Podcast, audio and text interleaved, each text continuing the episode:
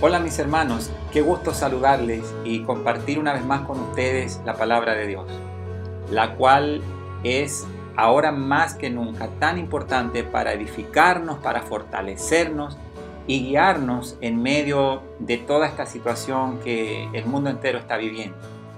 Hoy quiero compartir un tema con ustedes que he titulado Activos en medio de la crisis. En este tiempo de crisis, por la situación de la pandemia, se habla mucho de estar activos en alguna cosa, buscar algo nuevo para hacer o, como muchos dicen, tenemos que reinventarnos.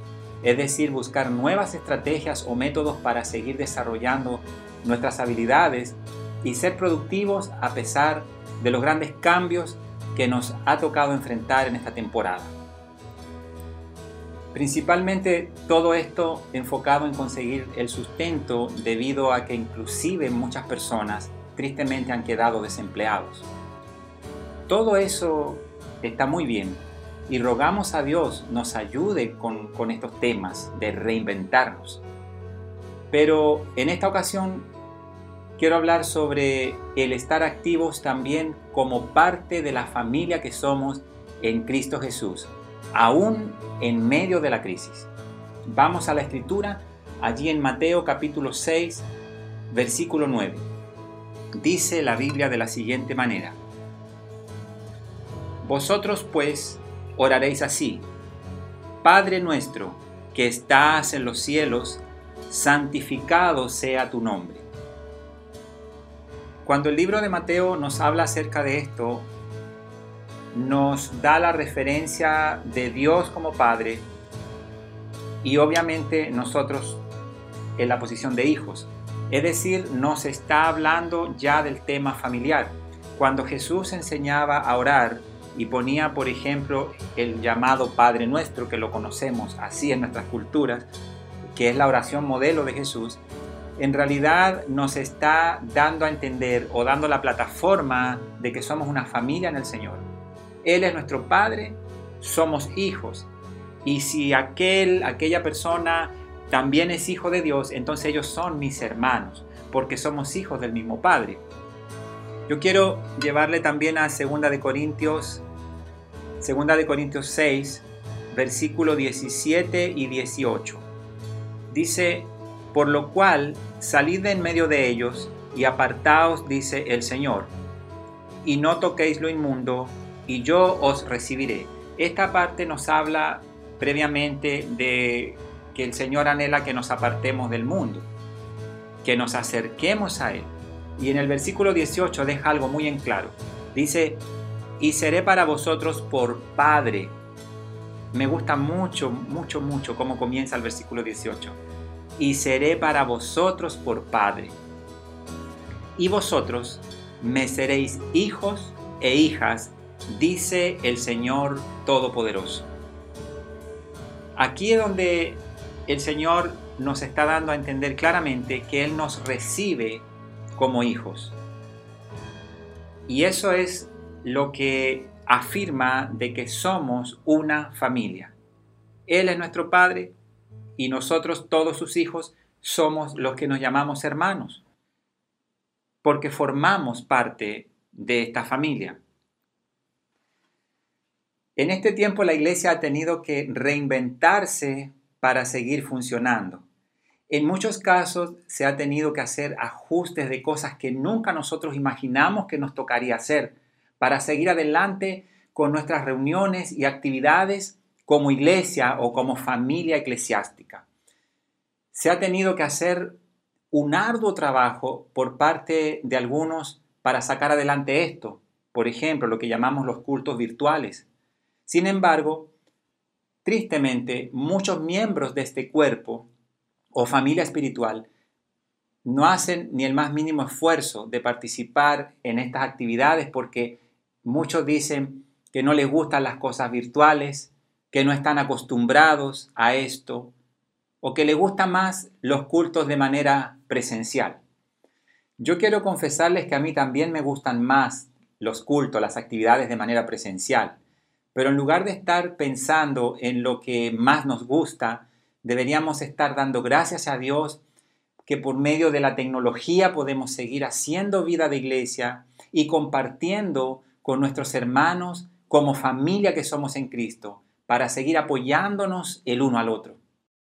Primera de Corintios 1, versículo 10 dice, os ruego hermanos, por el nombre de nuestro Señor Jesucristo, que todos os pongáis de acuerdo y que no haya divisiones entre vosotros, sino que estéis enteramente unidos en un mismo sentir y en un mismo parecer. En esta parte de Primera de Corintios 1:10 podemos ver claramente que el propósito del Señor es el tema de la unidad. Dice, sino que estéis enteramente unidos, o sea, completamente unidos, en un mismo sentir y en un mismo parecer. Para nosotros conseguir eso, necesitamos la coinonía, necesitamos el compañerismo, no importando que en esta ocasión nos ha tocado hacer todo de manera diferente nuestras reuniones, nuestras actividades. Tenemos reuniones de oración. Por si alguien no sabía, tenemos reuniones de oración desde hace algunos meses ya, en este periodo de la pandemia, de la cuarentena. Tenemos como iglesia local eh, los jueves a las 8 y 30 de la noche, a través de la plataforma de Zoom, tenemos un tiempo de oración, que es un promedio de 40 minutos que tomamos y quiero verle allí, hermano, quiero verle participando, porque de esa forma es que nosotros vamos a estar llevando esta palabra a la práctica. También quiero compartirle lo que dice Hebreos, capítulo 10, versículo 25. Esto es muy relevante. Tal vez muchos no se han dado cuenta que la Biblia eh, manda a congregarse. La palabra de Dios nos manda a congregarnos. Dice Hebreos 10:25, no dejando de congregarnos, no dejando de congregarnos, como algunos tienen por costumbre, sino exhortándonos y tanto más cuanto veis que aquel día se acerca. Este es un mandato de la palabra de Dios. Hebreos 10, 25. Usted puede buscarlo en su Biblia allí en casa. Le invito a que lo busque, márquelo si, si le interesa tenerlo allí eh, pendiente, porque no es mi instrucción, no es la de un pastor, de un líder, sino la palabra de Dios. Dice, no dejando de congregarnos, como algunos tienen por costumbre, sino exhortándonos y tanto más cuanto veis que aquel día se acerca. Es decir, vemos señales cumpliéndose, vemos que el día del Señor, la segunda venida de Cristo se acerca. Cristo está a las puertas. Y ahora, más que nunca, nosotros debemos estar unidos como cuerpo. Dios es nuestro Padre. Cuando confesamos a Jesús como Señor y Salvador, nos constituimos hijos de Dios se nos otorga el gran honor, el privilegio de ser llamados hijos de Dios. Pero desde ese momento también se nos asignan algunas labores o roles como parte de la familia, como parte de este cuerpo. Y una de ellas, sin duda, es esta. Y es una de las claves, no dejar de congregarnos, no dejar de estar juntos como familia. Efesios 1, versículo 22 y 23 dice, y sometió todas las cosas bajo sus pies, y lo dio por cabeza sobre todas las cosas a la iglesia. Aquí nos está diciendo el libro de Efesios que el Señor, Dios nuestro Padre, dice que puso, en este caso comprimiendo la idea, puso a Jesús por cabeza sobre todas las cosas de la iglesia. O sea, Jesucristo, cabeza de la iglesia, asignado por el Padre. Y el versículo 23 de Efesios 1 sigue diciendo, la cual es su cuerpo, es decir, la iglesia, la plenitud de aquel que todo lo lleva en todo. Es decir, Jesucristo es la cabeza de la iglesia y nosotros somos miembros de ese cuerpo. Por lo tanto, debemos permanecer unidos. Nosotros tenemos nuestros miembros y una mano no puede eh, decirle a la otra no te necesito, o un pie decirle a un ojo.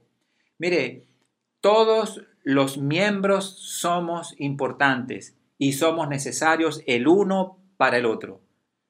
Una mano, como dicen por ahí un dicho, una mano lava la otra. Una mano lava la otra. Para nosotros, imagínense, abrocharnos la camisa, para ponernos un reloj, una prenda, algo, necesitamos la ayuda de, hasta de un dedito, que es tan importante allí. Entonces, eh, necesitamos estar unidos. Cada parte del cuerpo en este tiempo más que nunca necesitamos estar ensamblados como uno solo, en un mismo sentir. Yo le invito, amado hermano, a que forme parte de las actividades de la iglesia, que nos podamos activar, así como se nos habla mucho de activarnos eh, en diferentes áreas laborales en este tiempo, que también nosotros podamos pensar en activarnos en el cuerpo de Cristo. Y no estoy diciendo que sea una actividad muy grande, muy complicada. Sencillamente comencemos por reunirnos. Estamos haciéndolo todavía de manera virtual como iglesia local. Bueno, hagámoslo. No nos quedemos aislados allí, sino vengamos eh, de forma virtual a la reunión, al culto dominical, adoremos juntos. Nosotros tenemos por costumbre acá en casa sentarnos frente al televisor, 11 de la mañana cada domingo, y tener en familia los cinco integrantes de mi casa, mi esposa y yo y nuestros tres hijos, tener ese tiempo en familia de nuestro culto dominical. Y así también eh, nos, nos conectamos los jueves en la oración.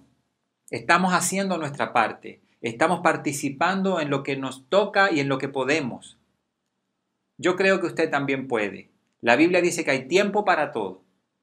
Así que a veces alguien puede que no, no, no pudo estar. Pero cuando nosotros nos determinamos, el Señor nos enseña a ordenar nuestro tiempo y sí vamos a poder estar también en las actividades del cuerpo de Cristo. Porque recuerde que esto no lo dice un pastor, no lo dice un líder, sino que lo dice la palabra de Dios. Que no dejemos de congregarnos, de estar unidos, nos necesitamos hoy más que nunca para estar apoyándonos el uno al otro. En el libro de Romanos, capítulo 12, versículo 4 y 5, dice, porque de la manera que en un cuerpo tenemos muchos miembros, pero no todos los miembros tienen la misma función, así nosotros, siendo muchos, somos un cuerpo en Cristo y todos miembros los unos de los otros. Así como nosotros eh, vemos el cuerpo humano, hay muchos miembros del cuerpo, hay muchas partes que componen el cuerpo, pero cada parte es importante y se necesita el uno al otro. Así también el Señor quiere que nosotros estemos ensamblados, unidos, como un mismo cuerpo o miembros en particular pero cada uno de nosotros tenemos una función, por lo tanto tenemos que estar todos ensamblados en el cuerpo, teniendo la cabeza, ¿verdad? Teniendo la claridad que la cabeza es Cristo. Es decir, que debemos eh, nosotros estar en, en completa armonía. Nosotros debemos permanecer, permanecer unidos. Tal vez hemos estado unidos por un tiempo, hemos estado haciendo vida de iglesia por un tiempo, pero aunque las circunstancias han cambiado, necesitamos permanecer en la unidad. Eso también es un mandato del Señor, que permanezcamos en la unidad. Y eso también trae grandes beneficios. Además de todo, trae grandes beneficios. Además de que en primera instancia estamos en obediencia a la palabra de Dios, también traerá grandes beneficios como lo que habla el Salmo 133 en el Salmo 133 está diciendo, mirad cuán bueno y cuán delicioso es habitar los hermanos juntos y en armonía. Y al final del versículo 3 dice, porque allí envía Jehová bendición y vida eterna. Es muy grande lo que está hablando el Salmo 133 respecto a la unidad, a la hermandad en Cristo Jesús. Dice que es bueno, que es delicioso, habitar juntos y en armonía. Pero a la vez dice allí, hay una promesa. Allí envía Jehová bendición y vida eterna.